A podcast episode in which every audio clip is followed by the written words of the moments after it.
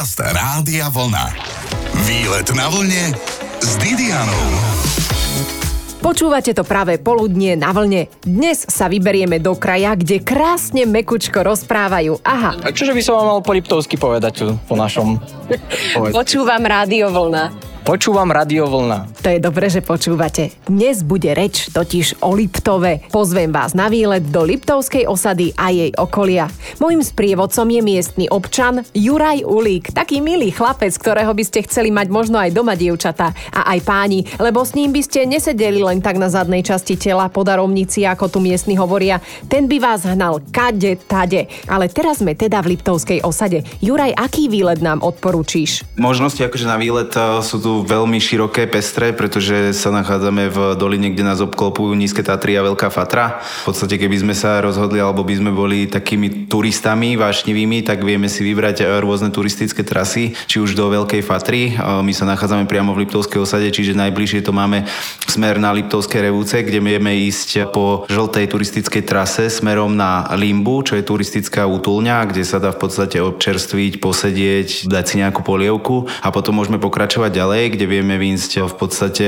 na Rakitov, ktorý je okolo 1500 metrov nad morom, odkiaľ sú veľmi krásne, možno ja by som aj hodnotil, že je jedný z najkrajších výhľadov, čo sa týka tu na okolia, kde fakt vidno všetko široko ďaleko. Rovnako stadiaľ sa potom dá pekne pokračovať v smere buď na Plosku, alebo na druhú stranu smer na Ružombero, kde vieme ísť na Smrekovicu, kde rovnako máme horský hotel, kde sa tiež vieme zastaviť a odtiaľ sa dá pekne pokračovať na Malinobrdo. Koľko je to kilometrov? zhruba? Autom sa z Liptovskej osady odvezieme zhruba nejakých 4 km do doliny Tepluo a odtiaľ na ten Rakitov to máme približne 4,5 až 5 km a potom záleží od toho, že kde by sme sa rozhodli ísť, či by sme chceli ísť na tú plosku, tam by to bolo v podstate viac menej také hore dole, ako keby není to úplne, že hrebeňom je to popod hrebeň, ale tam by sme vedeli tiež nejakých plus 5 km a keby sme chceli ísť až na Malino Brdo, tak tam by sme mali cez 20 km, to už by bola možno, že aj predeliť si to s nejakým prenocovaním niekde na nejakej útulni, respektíve chate alebo pod stanom podľa počasia. Čo si zobrať všetko so sebou na takúto túru? Porad nám. V podstate asi takí skúsení turisti to už väčšinou vedia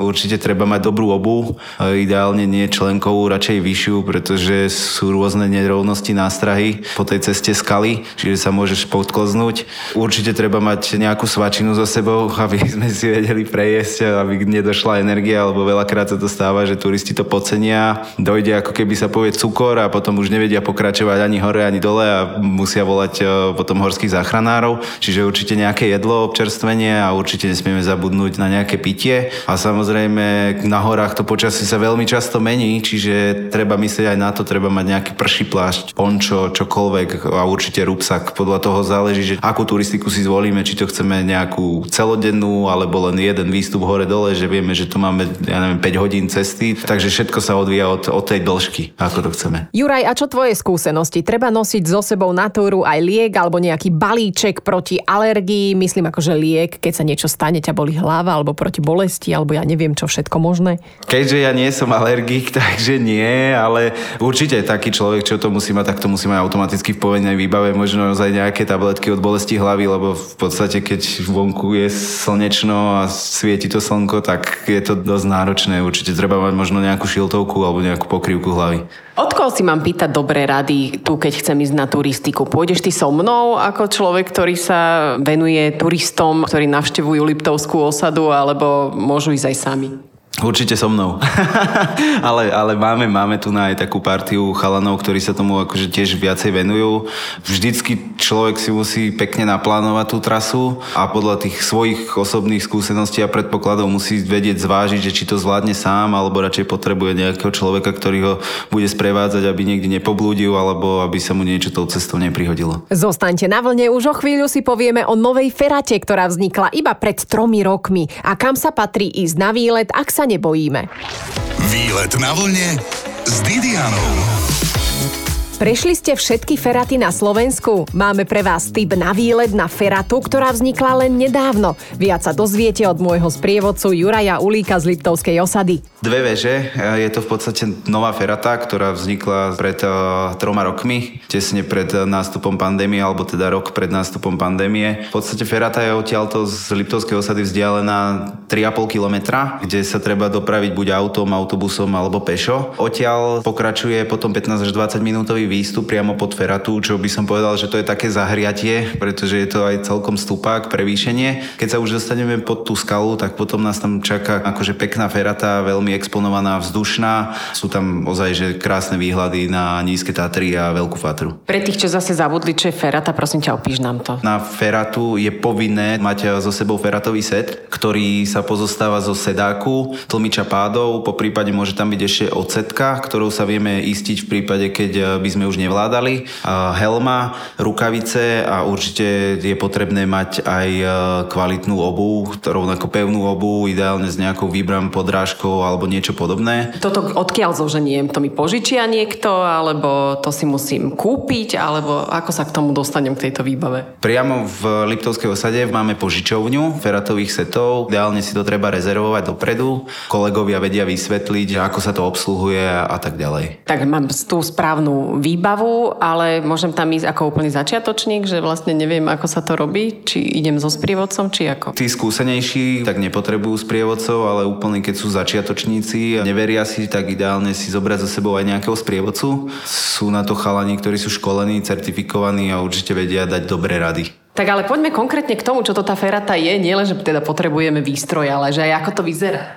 Tie feraty bývajú akože rôzneho charakteru. Táto ferata, dve veže, ktorá sa nachádza pri, pri Liptovskej osade, je v podstate ferata, ktorá pozostáva z deviatich feratových trás, kde sa nachádzajú stupačky. Popri každej stupačke ide istiace lano. Tie feraty sú jednosmerné a v podstate vieme sa tou, tou feratou dostať vždycky na vrchol jednotlivej tých, z tých dvoch alebo respektíve troch vieš. Vyjdeme v podstate vždycky, keď ideme od spodku, istíme sa dvoma karabínami, kde musíme byť stále pevne zaistení. Vždycky, keď prekladáme cez istiace jednotlivé istiace body tie karabíny, tak e, vždycky jednou musíme byť zaistení, čiže prekladáme najskôr jednu, potom až druhú a pomalinky takto vlastne zdolávame jednotlivé tie feratové trasy. Feratové trasy sú rôzne náročné. V podstate ideme na dve veže A lomeno B, čo by som povedal, že je taká najťažšia, je aj najkračšia, ale postupne si vieme pritvrdzovať a vieme akože si tam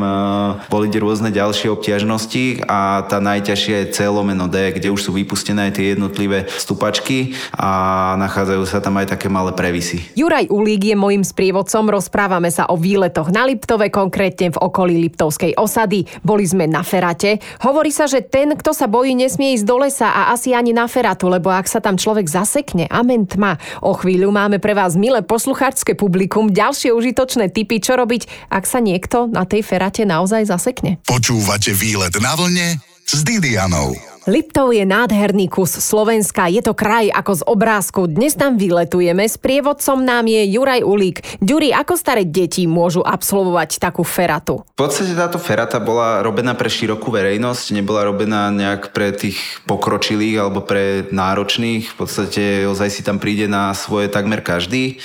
Deti sú tam obmedzené, nie je to vekovo obmedzené, skôr je to výškou obmedzené, lebo tie menšie deti už potom by nedostali na tie stupačky, ale respektíve by nevedeli pekne vyliesť. Čiže možno ak by sme to chceli obmedziť nejako vekovo, tak od tých 10-12 rokov je to už celkom v pohode. A potom tí starší, je to vždycky len o tej fyzickej zdatnosti a o toho, či nemáš nejaký strach z výšok, keďže tam prekonávame prevýšenie až na tých najdlhších feratách, čo sú tak až do 70 metrov. Stáva sa občas, že sa tam niekto zasekne a nevie ísť ani dopredu, ani dozadu, lebo sa strašne bojí. V podstate, keď sú jednosmerné, tak by mali ísť len dopredu. Áno, áno, keďže jednosmerné vždycky iba hore, nie sú zostupové, respektíve respektíve ideš iba hore. Párkrát sa mi to stalo, že sa tam aj zasekli, ale vždycky si vieme nejako poradiť, pomôcť, vyhecovať sa a potom to tí ľudia zdolajú a sú na seba píšni, hrdí a radi, že to zvládli. Daj takú konkrétnu ukážku, ako tých ľudí hecuješ, že čo im musíš povedať. Určite si mal už zo pár takýchto prípadov, že čo sa stalo tam. Najskôr im vysvetlí, že nech sa ukludnia, máme vždycky na tom feratom. Počkaj, ale v histórii ukludňovania sa ešte nikto nikdy neupokojil, keď mu povedal, že upokoj sa, takže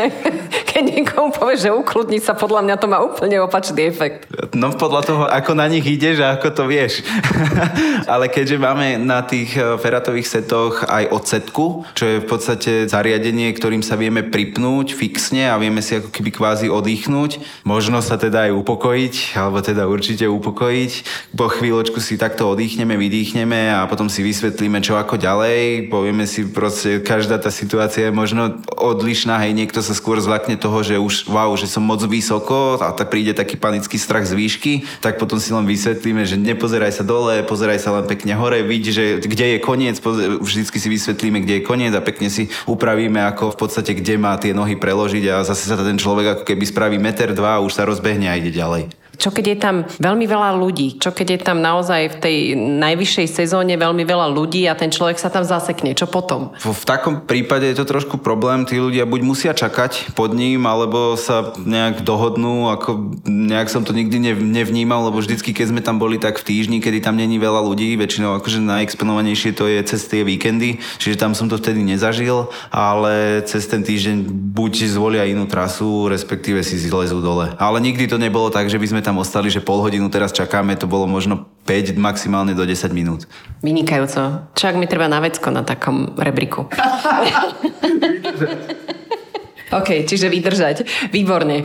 Máš potom aj takých e, ľudí, ktorí sa boja chodiť po tých mostoch, ktoré sú vlastne zavesené cez dolinu? Tá ferata je pozostavená aj z tých lanových mostov, aj z tých, ako keby ono to není, že klasický rebrík. To sú do tej skaly priamo navrtané stupačky, do takého tvaru U, po ktorých ty pekne chodíš ako keby kvázi po rebríku. Keďže sa tam nachádzajú tri skaly, ktoré sú od seba oddelené, jedna je na cca 15 metrov alebo 10 metrov, druhá je od seba oddelená rozdelená na 5 metrov, tak sú prepojené lanovým, ako keby lanovým mostom. V podstate vrchom idú dve istiace lana, kde sa istíme tým feratovým setom a po spodku idú zdvojené ocelové lano, po ktorom sa kráča. Výborne, predstavte si baletky na lanách, tak toto môžete dokázať, ak zdoláte feratu tu blízko Liptovskej osady.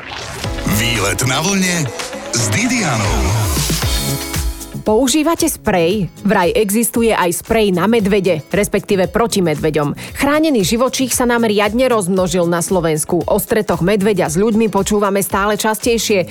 Ako je na tom s medveďmi náš dnešný respondent, sprievodca Liptovom Juraj Ulík? S tými medveďmi je tu ozaj dosť ťažké alebo náročné, keďže ja som dosť veľký cyklista a rád sa túlam po rôznych horských svážniciach a cyklotrasách, tak sa mi už stalo viackrát, že som sa stretol s medveďmi medveďom, respektíve minulý rok, tento rok ešte sa mi to nepodarilo, ale minulý rok e, som šiel z Liptovskej osady smer na Smrekovicu, kde som stretol asi tak cca 30 metrov od seba medvedicu s tromi mladými, kde mi určite nebolo všetko jedno, pretože medvedica sa postavila na zadné, zrevala a skočila, ale ja som sa medzi tým stihol otočiť, takže neviem už, čo sa dialo potom, ale zrejme nešla ďalej, lebo, lebo som už ju potom nevidel. Rovnako viackrát, keď som šiel do hory, tak tak sa mi podarilo, či už som si šiel zabehať, alebo som sa šiel niekde prejsť, ale najčastejšie na tom bajku sa stáva, že stretávam tie medvede. Ako našťastie žiadny taký kontakt tam nebol, vždycky už radšej som vyzbrojený tým sprejom na medvede, ešte som ho nepoužil a dúfam, že ani nebudem musieť v blízkej dobe ho použiť. Čiže dobrá rada je mať sprej proti medveďom. No, určite, no zatiaľ všade to odporúčajú, ja som ho nevyužil, síce som si pozeral nejaké videá na internete, kde asi to účinkuje, pretože používali to na seba takí chalani, ale budem rád, keď to nebudem musieť použiť. Počkaj, oni to na seba používali ako na ľudí? Áno, to sú takí extrémisti, ja ich sledujem na YouTube, kde oni chodia a sledujú a pozorujú medveďov, čiže skrývajú, väčšinou chodia na tie medvedie rúje, kde sa stretáva možno 5, 10, aj viac medveďov naraz a chceli o otestovať tento sprej, že ako to funguje, účinkuje, tak to vyskúšali na seba. Že ja neviem, či to už bolo z 2, 5 alebo koľko metrovej vzdialenosti, len tak úplne trošička z toho spreju si strekli a chalan, čo tam hovoril, potom tie emócie a dojmy z toho, tak boli veľmi ťažké. Štípala ho celá tvár, celá pokožka, proste všetko a neviem, či už to bolo pol hodinu, či hodinu, už som to pozeral tak dávnejšie, sa nešiel z toho dostať. Chudé, no dobré, a teraz čo keď bude fúkať zlým smerom? No tak to, to je tiež taká dobrá rada, že sprej na medve medvede. No dobre, a niečo ďalšie, nejakú inú radu nemáš okrem spreja na medvede? Všetci vravia, že treba začať kričať. Ale asi taká najväčšia rada je, čo je a čo hovoria ľudia, tak že medveď všetko vyrieši za teba. Buď, buď odíde, alebo ide napadne, ale už v poslednej dobe sa stáva, že sú tie strety čoraz častejšie a častejšie a aj tu na blízko Liptovskej Lúžnej tiež bolo smrteľné napadnutie medveďom, čo, čo bolo akože dosť smutné pre celú verejnosť, respektíve tu na tento náš Liptov. Je to vážne, ostražitosť nepomáha, len šťastie. Ale tak poďme na sladšie témy. Juraj je aj včelár, zobral ma priamo k úlom a pre istotu mi nasadil aj včelársky klobúk. Vyzerá to rozkošne. Je to pod horou, za Liptovskou osadou. A Juraj sa teda začal venovať a včelárstvu pred 4 rokmi si vravel. Išiel som za to úplne ako taký začiatočník. Samozrejme, najskôr som sa snažil naštudovať trošku literatúru okolo toho. A keďže starý otec bol včelár, takže mi vedel poskytnúť nejaké včelstva. Na začiatok mi dal dve, kde som sa samozrejme popri ešte nejakých kamošov učil, lebo teória je jedna vec, ale prax je úplne niečo, niečo inom. Keďže som trošičku aj alergický, tak som si hneď musel zabezpečiť klobúk, dlhé oblečenie a aj rukavice. No a aký bol ten prvý med, ktorý si vlastne ty sám vyrobil, keď to tak môžem povedať? Najlepší na svete. Mazať medové motúzy nášmu sprievodcovi tiež ide, pome ale na ďalší šport. Cyklistické vyžitie na Liptove je bohaté. Bude reč o cyklotrasách preskúmaných Jurajom už o chvíľku na vlne. Počúvate výlet na vlne s Didianou. Vlkolínec, Hrabovo, to sú krásne miesta. Celkovo Liptovské cyklotrasy si spomenieme práve teraz vo vysielaní Rádia Vlna našim sprievodcom.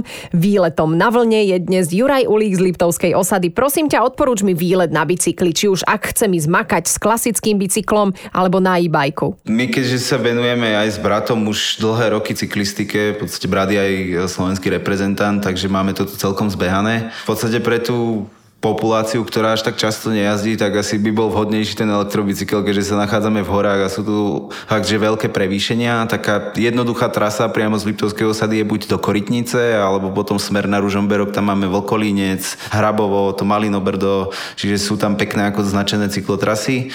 Pre tých silnejších cyklistov je tiež pekná trasa smerom na Liptovskú Lúžnu, kde vieme ísť až na Magurku, čo je nejakých 15 kilometrov, ale máme tam cez 700 výškových metrov a odtiaľ rovnako vieme pokračovať ďalej, potom síce je to už po ceste a do Partizánskej Lubče, do Bešeňovej a z Bešeňovej na Ružomberok a potom späť na Liptovskú osadu, čo je taký okruh zhruba 800 výškových metrov, ale je to okolo 60 km, čiže je to také, no pre tých rýchlejších sa to dá aj okolo 2 hodín, pre tých pomalších 4-5 hodín proste podľa kondície. Ale najlepšie s tými cyklistickými pravými nohavicami nech zadok neotláča sa, áno? To určite, to odporúčam. Máme s tým skúsenosti, že ten zadok dosť boli. Lebo naozaj, ako mnohí turisti si objednajú tento bicykel a idú na túru, len potom na druhý deň nevedia chodiť a to je fakt problém. Juraj, čím sa ty zvykneš odmeniť po takej dobrej túre, či už cyklo, alebo keď ideš s turistami? Čo, čo ľúbíš z miestnych špecialit? z miestnych špecialít po cyklistike je najlepšie otuženie v studenej vode, kde fakt, že dobre zregeneruješ. A myslela som aj na jedenie, nie len akože ďalšie fyzické vyžitie, kde ti budú spalovať dobré kalórie. Keďže ja nie som taký papkoš, tak až tak nejak to jedlo nemám nejaké vyšpecifikované, ale ideálne si dať potom nejaký regeneračný nápoj, možno doplniť nejaké sacharidy a po nejakej polhodinke dať nejaké dobré jedlo. Moderný človek som čakala, že mi povie, že halušky, no nie, tak regeneračný nápoj, OK.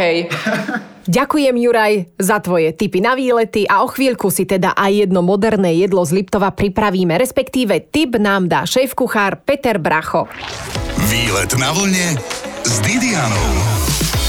Halušky, pyrohy, kapusnica. Čo by ste si vybrali na výlete na Liptove niekde v miestnej kolibe alebo reštaurácii? Halušky alebo zemiakové placky, to sú taká klasika. Ale čo takto vyskúšať niečo nové? Šéf-kuchár priamo z Liptova, Peter Bracho, nás navnadil na zapekaný chrbát s krustou zo smrekových výhonkov a k tomu liptovské šialence alebo liptovské droby. Recept je to noblesný a zaujala ma najmä tá smreková krusta na mese. Áno, hm. ako ju pripraviť, Peter? Povedz nám. Si pripravíme toastový chleba, si rozmixujeme, najlepšie bez kúrok, rozmixujeme si smrkové výhonky, všetko spolu premiešame, pridáme povolené maslo, ochutíme solom a korením, necháme stuhnúť medzi papierom na pečenie, potom krustu alebo cesto rozkrojíme podľa požadovanej veľkosti. Meska dáme do truby zapiecť, e, najlepšie pod vrchný grill, necháme upiecť nejakých 7 až 8 minútiek, aby mesko bolo rúžové. Ďakujem šéf kuchárovi Petrovi Brachovi, čiže ak chcete mať mesko v kruste aj s vôňou ihličia, vieme ako na to, rozmixovať ho a použiť do cesta. Veľmi zaujímavé.